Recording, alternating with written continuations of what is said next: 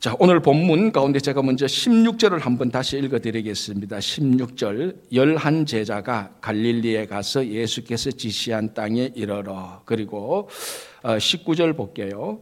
그러므로 너희는 가서 모든 민족을 제자로 삼아 이렇게 되어 있습니다. 자, 이 마태복음 28장 어, 정확히 말하면 18, 19, 20절 이 부분을 우리가 보통 지상 명령이라고 말을 합니다. 저는 처음에 이 지상이 저는 똑똑한 자가 종이 짓자인 줄 알고 종 위에서 명령이다 이렇게 알고 있었습니다. 그래도 뭐 나름대로 유식하죠. 종 위에 이렇게 써져있으니까. 근데 또 어떤 사람은 야, 그게 왜 종이 짓자냐? 땅 짓자지 이렇게 말하더라고요. 땅 위에서 내린 명령이라 이렇게 말하더라고요. 이게 종이 위에 내린 명령도 아니고 땅에 위에서 내린 명령도 아니고 뭡니까? 가장 지극히 큰 명령. 가장 고상한 명령, 가장 큰 명령, 그걸 가리켜서 지상 명령이라고 말을 합니다. 또는 예수님께서 마태복음에 나오는 대로 마가복음에 나오는 대로 마지막 마지막 내린 명령입니다. 어떻게 보면 또 예수님께서 하느님 나라 올라가기 전에 유언이라고도 말을 할 수 있는 겁니다. 자, 그러면은 이게 뭐 지상 명령이든 유언 명 유언이든 마지막 명령이든 이 명령은 누구에게 한 것이죠? 정확히 말하자면은 그렇죠. 오늘 열한 제자가 갈릴리에 모여서 이 제자들에게 명령한 겁니다. 많이 모여드는 무리나 군중들에게 이 명령을 한 게 아닙니다. 이게 참 중요한 거죠. 자, 열한 제자들이 모였을 때, 이 제자들은 3년간 예수님과 동고동락을 했습니다. 예수님, 우리말로 하면 예수님의 제자 훈련 프로그램을 이제 3년간 마친 사람들입니다. 자, 이 열한 제자들에게 특별한 사람들이죠. 일반 사람들이랑 특별한 사람들에게 지상 명령을 내린데 그 명령 가운데 하나가 뭔가 하면은 19절에 너희는 가서 모든 민족을 제자로 삼아라는 겁니다. 이게 앞뒤가 맞는 명령이죠. 제자들에게 명령을 합니다. 제자들에게 너희들은 모든 민족을 제자로 삼아라라고 말을 합니다. 자, 그러면 우리가 이렇게 한번 생각해 보십시다. 일반 사람들, 무리들, 군중들, 구경꾼들, 예수님을 그냥 호기심에서 따라왔던 사람들, 단순히 병을 고치려고 왔던 사람들, 이런 모든 사람들에게 예수님께서 너희들은 모든 민족을 제자로 삼아. 이게 말이 됩니까? 안 됩니까? 안 되죠. 왜 안 됩니까? 제자가 되어 본 사람만이 제자를 만들 수 있습니다. 이게 이해가 안 된다면 아직 여러분들이 제자가 되어 본 경험이 없는 겁니다. 완전한 제자는 아니더라도 제자의 과정을 거친 사람들, 어떻거나 제자가 되려는, 되려는 과정에 있는 사람, 제자가 된 사람만이 제자를 만들 수 있는 것입니다. 일반 백성들, 이런 사람들은 무리들, 이런 사람들은 제자를 만들 수가 없습니다. 왜냐하면 자기가 제자를 만드는 과정을 경험해 보지 못했기 때문에. 그래서 이 마태복음의 지상 명령은 제자들에게 제자를 삼으라는 그 명령입니다. 자, 20세기가 끝나고 21세기가 들어오면서 한국 교회에 이제 성숙한 면이 지나면서 몇 가지 이제 어, 예상치 못했던 아, 뭐 일부분은 예상을 했겠지만은 어떤 현상이 일어났는가 하면 교회도 그렇지만 특별히 선교제에서 이제 1세대 분들이 선교를 갔습니다. 70년대, 80년대 막 선교를 갔다가 이제 선교에서 은퇴를 하고 고국으로 돌아오고 그 선교지를 현지인들에게 물려줬습니다. 대부분은 참 그 선교사님들이 현지 현장에서 은퇴하고 난 다음 대부분은 그래도 잘 그 선교사에게 잘 이어지는데 가끔 어떤 예상치 못한 일이 일어났는가 하면은 그 선교지가 떠나니까 선교사가 있을 때 그 선교지는 하나님 나라가 이루는 것처럼 사역이 많이 이루어졌는데 선교사가 끝나니까 선교사가 떠나니까 그 어, 선교지는 다시 선교지 이전의 세상적인 나라가 되어버린 것입니다. 물론 선교사가 건물도 세우고 교회도 세우고 학교도 세우고 병원도 세우고 많은 커뮤니티에 봉사를 해서 그 커뮤니티를 많이 현대화시켜 놓은 것은 있지만은 그 건물과 그 기관과 제도는 그대로 있지만 그 운영 시스템이 선교사가 오기 전 이전 상태로 다시 돌아가는 겁니다. 세상적인 방법으로 다 바뀌는 겁니다. 거기에 대한 선교적인 반성이 좀 있었습니다. 왜 그럴까? 이유는 딱 하나였습니다. 그 선교지에 있는 리더들, 선교사님의 선교사님이 떠나고 난 다음에 선교사님의 그 리더십을 이어받은 현지인들이 선교사님이 했던 그 사역을 본받아서 하기 때문에 그렇습니다. 이게 무슨 말인가 하면은 이 선교사님이 어떤 선교사입니다. 일, 극히 지극히 일부 선교사. 이 지극히 일부 일부 선교사님이 선교 활동은 굉장히 열심히 했습니다. 교회도 세우고 건물도 세우고 막 이벤트도 많이 하고 이곳저곳 다니면서 선교 어, 펀딩도 많이 가지고 왔고 그걸 현지인들이 다 본단 말이죠. 옆에서 다 보면서 아 우리도 저렇게 하면 되겠구나 그렇게 했습니다. 그래서 선교사님이 떠나고 나니까 그렇게 똑같이 했습니다. 근데 똑같이 했는데 뭐가 빠졌는가 하면은 이 선교사님이 그런 일을 하면서 그 현지인들에게 어떻게 예수의 제자가 되어서 살아가는 그 삶의 모범을 보인 적이 없습니다. 왜냐하면 이 선교사님 자체도 제자가 되본 경험이 없었기 때문 일부 극히 적은 선교사님. 근데 이런 열심히 합니다. 해서 뭐 건물도 잘 세우는데 그런 사역을 할 때 현지인들에게 이런 사역을 하면서 어떻게 성령의 인도하심을 받아서 하고 그 과정 가운데 어떻게 선교사님이 하나님을 닮고 예수님을 닮아가는 과정을 현지인들한테 안 보여준 겁니다. 현지인들 그걸 못 보고 리더십을 물려받았습니다. 그래서 선교사님이 떠나니까 제자가 되어가는 예수님을 닮은 리더십을 보지 못한 현지인들이 그런 리더십 없이 학교를 운영하고 병원을 운영하니까 그 이전의 세상하고 똑같이 되어버린 것이. 그래서 21세기 오면서 이게 한국뿐만의 문제가 아니고 극히 일부분의 다른 민족, 그 다른 나라의 선교사님들 이런 일, 이런 일들을 가지고 이제 21세기 넘어오면서 많은 그게 이슈화 되었습니다. 왜 이런 일이 생길까? 핵심은 제자를 삼지 못했다. 요게 딱 이제 원인은 났는데 그럼 어떻게 제자를 삼을까? 어떻게 제자를 삼을까의 원인은 제자를 삼는 게 중요한 게 아니고 제자를 삼는 그 사람이 어떻게 제자가 되느냐가 더 중요했던 것입니다. 그러니까 성교라는 것은 제자를 삼기 이전에 각자 각자가 자기 있는 현지에서 제자가 되는 게 더 중요한 성교입니다.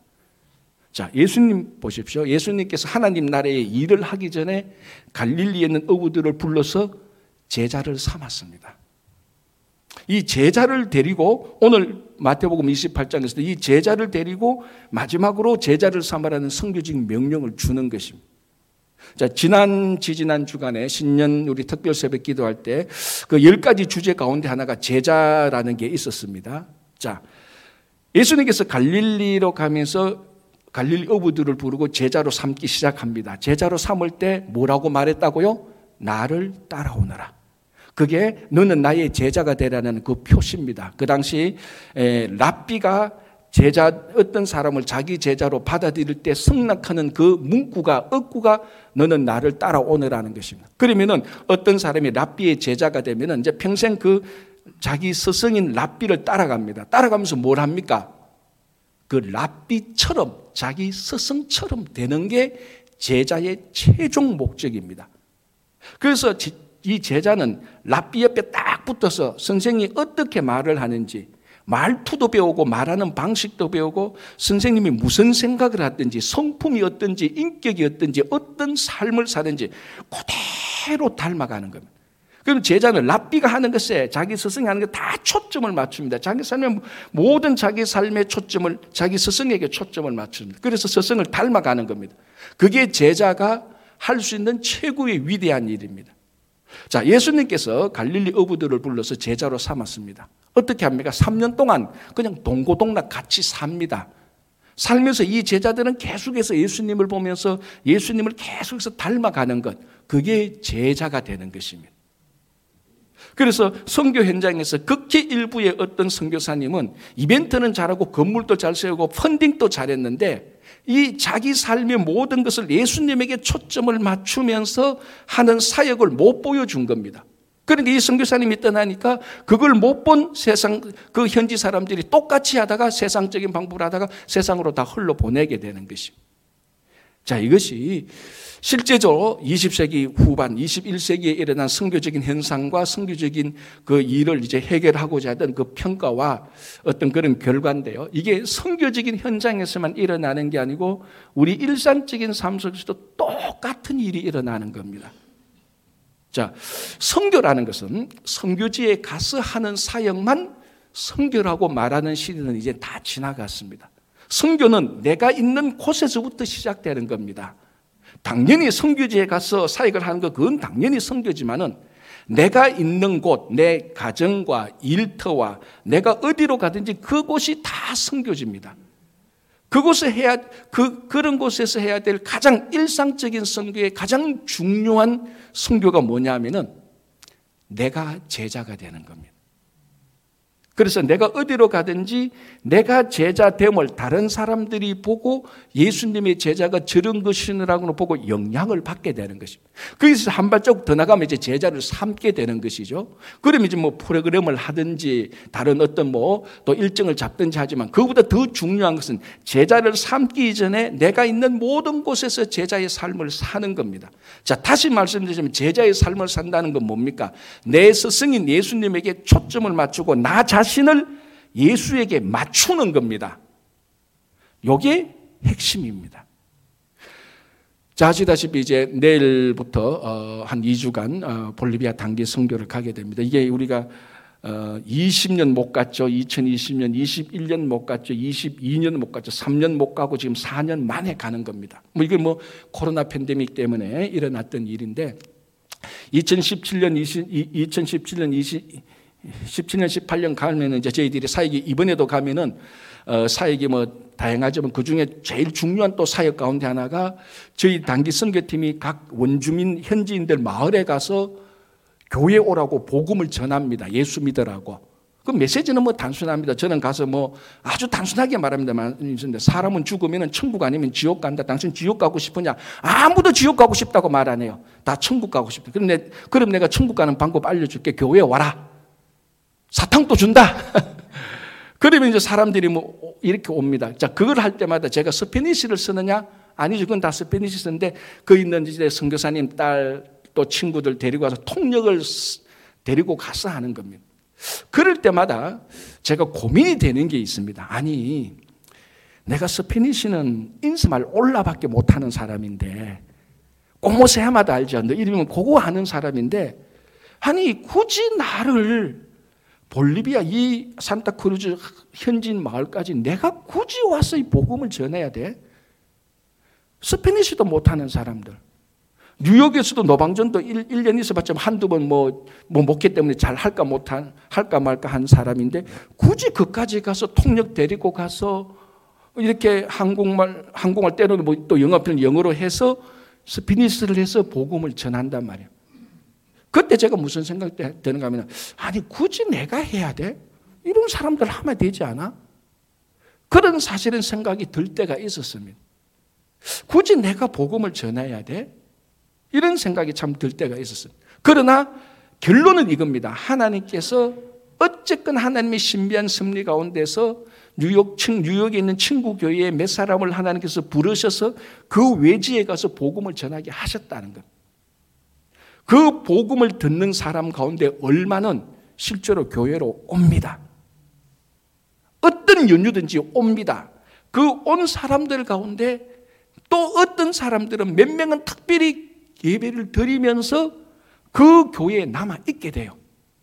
그 중에 또 몇 명은 예수를 믿고 구원을 얻는 사람들에게 들어갑니다. 그 중에 또 몇 명은 교회의 멤버가 되고 그 중에 또 몇 명은 교회의 리더가 되는 거예요. 이 원유를 쭉 따져보면은 내가 이 복음을 전해야 돼라고 좀 의심했던 내 같은 사람들이 전했던 그 말을 들었던 사람들 가운데에 어떤 사람들이 그런 일꾼이 된다는 거죠. 이게 위대한 복음의 능력입니다. 복음 전하는 사람은 의심을 할 수도 있습니다. 야, 이렇게 돼? 복음 전하는 사람은 되게 미천할 수도 있어요. 복음 전하는 사람은 굉장히 신분이 없을 수도 있고 굉장히 몸이 약할 수도 있습니다. 그러나 이 복음을 전한 그러나 그 사람이 전하는 복음에는 능력이 있는 겁니다. 그래서 하나님께서 그런 사람들을 하나님의 섭리에 따라 사용하는 겁니다. 자, 빌리 그레이 목사님이 미국에서 한참 이제 막 부흥 운동을 일으킬 때 너무나 이제 유명하고 위대한 사람이 되었죠. 많은 사람들이 빌리 그레이엄 목사님을 알게 되었습니다. 한번은 어떤 건물에 들어가서 엘리베이터를 탔는데 그 건물에 있는 사람이 같은 엘리베이터를 탔습니다. 어, 옆에 보니까 어, 빌리 그레이엄 목사님 같다가. 그래서 물었습니다. 뭐 하와이하고 물었겠죠. 혹시 빌리 그레이엄 목사가 아닙니까? 그러니까 예 맞습니다. 그러니까 우와 우리 말에 연예인 만난 것처럼 우와 내가 빌리그램 목사님 한 엘리베이터를 타요. 우와 정말 위대한 이 시대의 위대한 선지자 위대한 사람을 내가 만나서 정말 내가 이 엘리베이터를 타니 너무 영광스럽습니다라고 말했을 때 빌리그램 목사가 뭐라고 말했는가 하면 선생님 나는 절대로 위대한 사람이 아닙니다. 그러나 나는 가장 위대한 메시지를 전하는 사람입니다라고 말을 했다는 감동이 안 와요? 어, 저는 되게 감동받았어요. 여러분, 아무리 미쳐내도 위대한 메시지는 다 전할 수 있잖아요. 다 전할. 왜 하나님이 천사를 안 쓰시는가? 저는 거기서 약간 힌트를 얻었습니다. 하나님이 천사를 안 보내고 나같이 평범한 미천한 사람을 보내도 괜찮은 게 천사가 보내는 메시지나 나같이 미천한 보내는 사람 메시지나 메시지는 위대한 메시지는 동일한 겁니다. 위대한 메시지는 동일한. 아무리 나약하고 아무리 힘이 없다 할지라도 우리가 위대한 사람은 될 수 없지만은 우리 모두 다 위대한 메시지는 전할 수 있는 겁니다. 그래서 별 볼 일 없는 사람인데도 그 구석에 가서 쓰는 겁니다. 사람을 보는 게 아니고 이 사람을 통해서도 위대한 메시지가 전달되도록 위대한 메시지가 전달되는 것 그게 오늘날 성교가 아닙니까? 자, 지난 한 3년 동안 정말 인류 역사적으로 찾아볼 수 없는 특히 기독교 역사적으로 특별히 성교 역사적으로 가장 독특한 일이 일어났지 않습니까? 지난 2000년 동안 어떤 박해와 핍박이 있어도 아무리 핍박이 있어도 그 사회 그 국가에서는 항상 복음을 전했습니다. 지하에 들어가서도 복음을 전했고 어, 공산 치하에서도 복음을 전했고 중국 그 무시무시한 공산당에서도 다 복음을 전했어요. 그런데 코로나 팬데믹 기간 동안에는 복음을 전하지 못했어요. 참 독특한 일이 일어났습니다. 물론 인터넷을 통해서 복음을 전했다라고 말은 하지만 우리가 말하는 성교지에 인터넷이 어디 있습니까? 뭐 있습니까? 없죠. 우리가 말하는 성교지 거기는 사람이 가지 않으면 복음을 전할 수가 없습니다. 그렇잖아요. 뭐 인터넷 시대 거기 전기도 안 들어오고 인터넷도 모르는데 어떻게 복음이 전달됩니까? 정말 지난 한 2, 3년 동안에 아주 독특한 일이 일어났어요. 자, 그리고 이제 원래 4년째 저희들이 볼리비아 단계 선교를 가게 됩니다. 똑같이 오늘 또 이번에도 가서 뭐 그 교회 내에서는 또 교회 내로 뭐 의료도 하고 뭐 여러 가지 또 사역도 하고 또 일부는 또 가서 마을 전도도 하게 됩니다. 그러니까 이게 4년마다 하니까 이번에 단교 선교 때문에 꾸려서 준비하니까 시동이 잘 안 걸려요, 이게. 3, 4년 쉬고 나니까. 매년 가야 이게 시동이 잘 걸리고 가는데. 그래서 사실은 좀 하니까 시동이 좀 안 걸려. 그래서 사실은 제가 좀 우리 단기 선교팀도 만안하고 지금 처음 하는데 약간 제가 디프레션에 살짝 빠진 적이 있어. 아이, 이거 오래간만에 가니 잘안 되네. 아이, 그러면 이번 여름에 갈까? 사실 그 생각을 살짝 했어요. 연기할까 그 생각을 했어요. 그때 연기하면은 올 8월에는 좋아질까? 천만에 좋아질 장담 못합니다. 더 기간이 벌어지니까 더 어렵죠. 그런 생각에서 아이고 안 되겠다. 원래 죽이 되는 밥이 되면 지금 가야 올 여름이 내년에 더 잘 되지. 지금 빨리 시동 걸어가 안 되면 빨리 발동 걸어가 가야 되든 안 되든 가야 다음이 잘 되지. 이런 마음을 추스해서 다시 준비를 했었더랬습니다. 그러는 가운데 한 2주 전에 제가 어느 목사님하고 원래 다음 주에 미팅이 있었는데 제가 다음 주에 단기 성교 있는 것을 모르고 미팅을 잡아놨어요. 그래서 전화를 해서 야, 내가 다음 주에 미팅이 안 되겠다니까 왜? 뭐 어디 가네? 아, 내 단기 성교 있는 걸 내가 몰랐다니까. 어, 지금 성교를 가네. 어, 그래, 뭐 우리 한 4년쯤 하 간다니까. 그 목사님 하는 말이 와, 부럽대요. 자기도 했는데 안 되겠대. 빨라야 2, 3년 아니면 3, 4년, 4, 5년 돼야 좀 단기 성교가 꾸릴 수 있대. 야, 부럽대. 제가 그 얘기를 딱 듣고 부끄러움을 느꼈어요. 나는 며칠 전에 이게 발동이 잘 안 걸리고 시동이 안 걸린다고 좀 투대하면서 연기해? 연기해가 안 되면은 캔슬하고 내년에 가? 그런 부정적인 생각을 했는데 이런 성교를 진행되고 있는 걸 보고 그 목사님이 부럽다고 생각할 때 내가 부끄러움을 느꼈어요.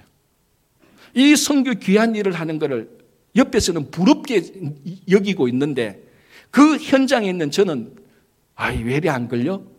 왜 이리 잘안 돼? 그 부러워하는 사역을 자랑스럽게 기쁘게 해야 되는데 왜 낙담이 돼? 그런 생각을 했으니 얼마나 부끄럽습니까?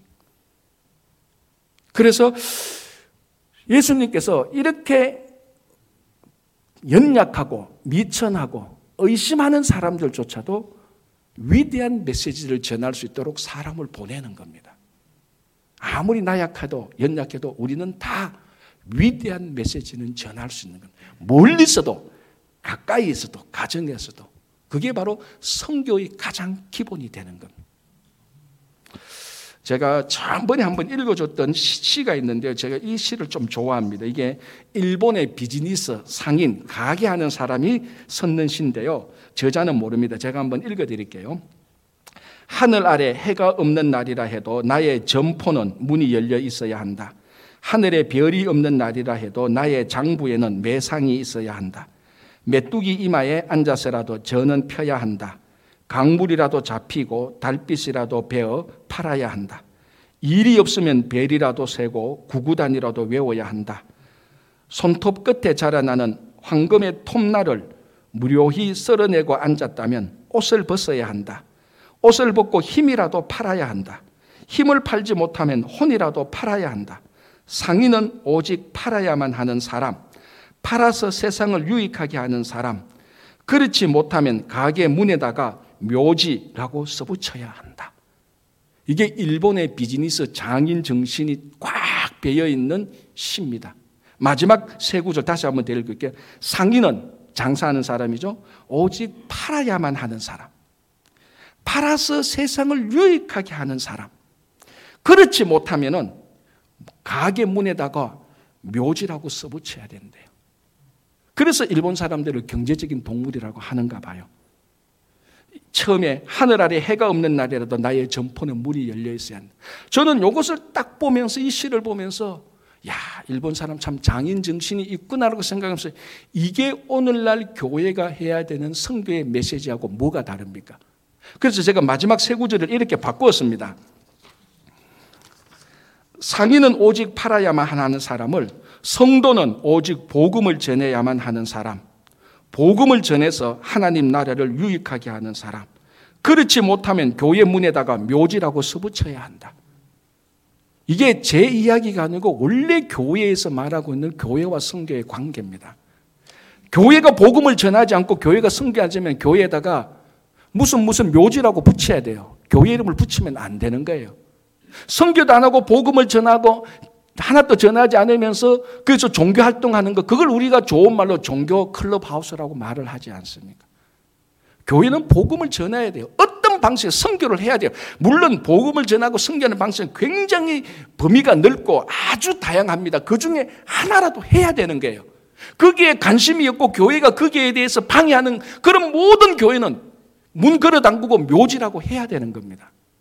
이게 성경에 나와 있는 거 아닙니까? 자, 우리가 보통 교회의 시작을 사도행전 2장에서 오순절날 마가의 다락방에서 시작이라고 보는 겁니다.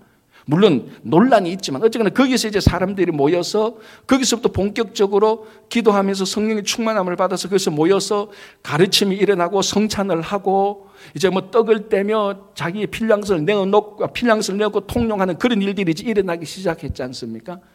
이게 교회의 내부적인 모습이지만 교회의 외부적인 모습은 그 오순절날 마가의 다락방에서 교회의 시작이라는 그 무브먼트 이후에